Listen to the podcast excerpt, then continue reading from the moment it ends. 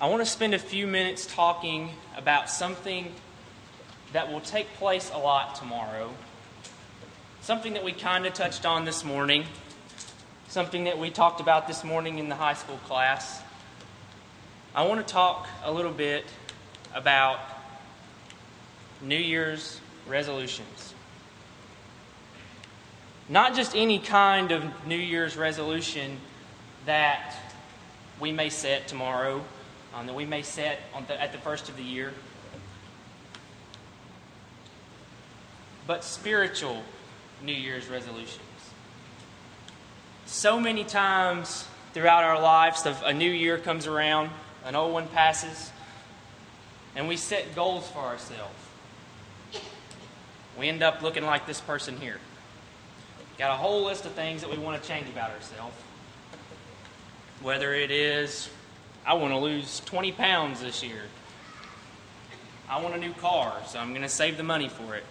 Just various things that we do throughout the year that we want to set goals for ourselves to accomplish.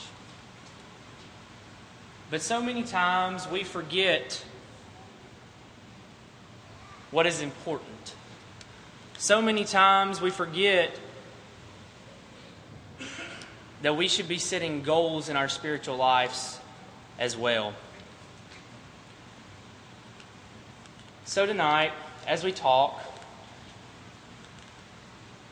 I want us to go over some resolutions that we can all set to help us grow spiritually, to help us grow as a congregation, and just to ultimately be more pleasing to God.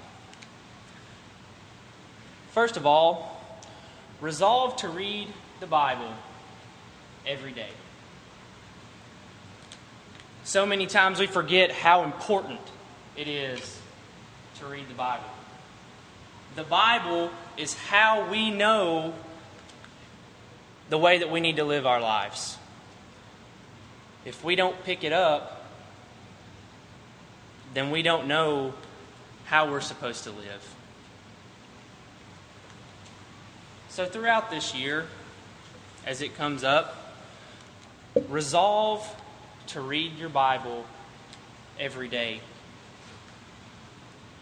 We gain knowledge through reading the Bible. First Peter chapter two, verses one and two says, "Therefore, laying aside all malice, all deceit, hypocrisy, envy, and all evil speaking, as newborn babes, desire the pure milk of the word, that you may grow thereby." We should desire the pure milk of the Word. God's Word is that pure milk that we need. If we don't pick up our Bibles and we don't read our Bibles every single day, then we're not going to know enough to live our lives the way that we need to. So as this new year comes around, resolve to read your Bible every single day, and don't come up with half a dozen excuses for why you are not able to do so. Secondly, resolve to pray every day. And this doesn't seem so hard, does it? God gave us the ability to talk to Him. He wants us to talk to Him. He asks us to talk to Him. He doesn't need you to tell Him what's going on in your life. He already knows. However, He wants us to tell Him what's going on in our life, the good and the bad. So many times people resort, resort to praying when something goes wrong, but forget to talk to God and pray to Him every single day that something might go good. So as this new year comes around, resolve to talk to God more. If everyone here in the congregation is talking to God the way that we should be, and reading our Bibles the way that we should be, we should be living our lives the way that God wants us to. Philippians four, verse six says, "Be anxious for nothing, but in everything, by prayer and supplication, with thanksgiving, let your requests be made known to God." God does not want us to worry. God does not want us to dwell upon things in our life. He wants us to take it to Him. He wants us to pray to Him. If He didn't want us to, He wouldn't have told us so in the Bible. Thirdly,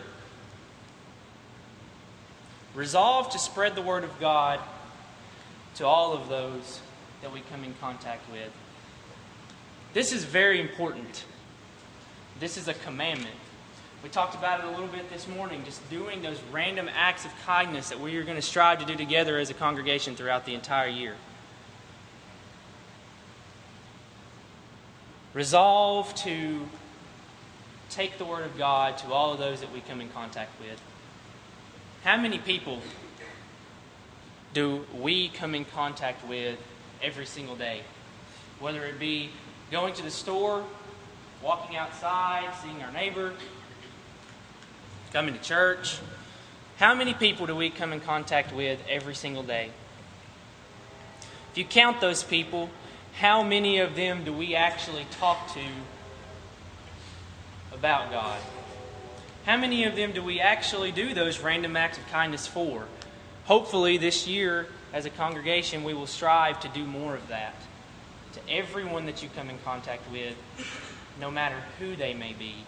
Yes, it's scary sometimes. Yes, it's intimidating. We talked about this this morning in the high school class. Yes, it's hard to ask your friends and your family sometimes to come to church with you. But you know, God tells us that that has to be done. So why do we not do it? You know, there was a famous atheist. If you don't know what an atheist is, it's someone who doesn't believe in God. A famous atheist was, was doing an interview with someone, and they asked him, "Do you believe in God?" He said, "No." And the guy who was doing the interview wanted him to explain why. "Why do you not believe in God?" He said, "Because Christians are filled with the most hate." The guy who was doing the interview said, "What are you talking about? Christians are full of love. They do. They love people. They they don't. They're not full of hate." The atheist responded by saying, "How much do you have to hate someone not to spread the Word of God to those that they come in contact with?" That kind of took the guy who was doing the interview off guard. You know, there's a lot of truth in that. How much do we, as Christians, have to hate someone not to spread the Word of God to them? You know, Mark chapter sixteen, verse fifteen says, "And he said to them, go into all the world and preach the gospel to every creature." That is the commandment. So this year, as a congregation, resolve to spread the Word of God to all of those that you come in contact with, no matter how young you are, no matter how old you are. It shouldn't matter. We all have people in our lives that we need to get the Word of God to. So this year, resolve to do that. Set a goal, and again, don't come up with the excuses to why we don't get it done. Finally, this resolution may be the most important at the beginning, because in order to accomplish those other three things, we must resolve to get our spiritual lives in order. This should be a goal for us as Christians. We should always want to be right with God. You know, everyone goes through hard times. Everyone does. And it makes it hard sometimes to do the right thing. It makes it very hard to stand up for what you believe in and to spread the word of God to those that we come in contact with. But the Bible tells us in First Corinthians chapter ten, verse thirteen, "No temptation has overtaken you except such as is common to man, but God is faithful, who will not allow you to be tempted beyond what you are able. But with the tempt- with the temptation you will also make the way of escape, that you may be able to bear it." God is not going to tempt us more than we can handle.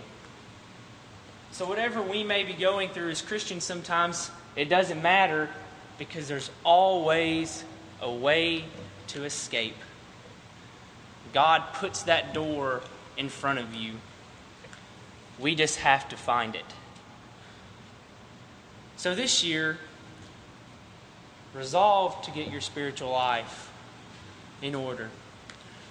We as Christians must walk with God and be pleasing to Him in everything that we do, not just here, at school, at work, at home. We have to be doing what God tells us to at all times. Colossians chapter one, verse ten says, "That you may walk worthy of the Lord, fully pleasing Him, being fruitful in every good work and increasing in the knowledge of God." Again, increasing in the knowledge of God. We do that by reading our Bibles, doing everything that we can to study, everything that we can to learn more about the way we need to live our lives and the way that we need to treat others and the way that we need to get God's Word out to those that we come in contact with.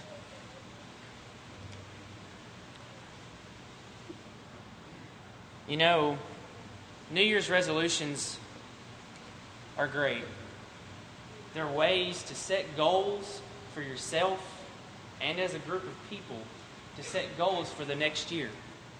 But you know what? So many times, human beings, Christians, make excuses for the reason that we don't get things done. You know, this morning in the high school class, we wrote down resolutions, spiritual resolutions. I also had them write down excuses for what would hold them back from getting those things done. At the end of the class, I had them tear those excuses out of the piece of paper and throw them in the trash can, because they don't need to see them anymore. Whatever excuse you may make to not get these resolutions accomplished is on you, because you have every bit of the ability to get rid of those excuses. Resolve to read your Bible every single day, and don't make an excuse for why you weren't able to accomplish that. Pray to God every day, and don't make an excuse for why you were not able to accomplish it. Spread the Word of God to those that you come in contact with, and please don't make an excuse for why you are not able to accomplish it. Will you resolve to become a better Christian tonight? Whatever may be holding you back, whatever the excuse may be, throw it in the trash can, put it away.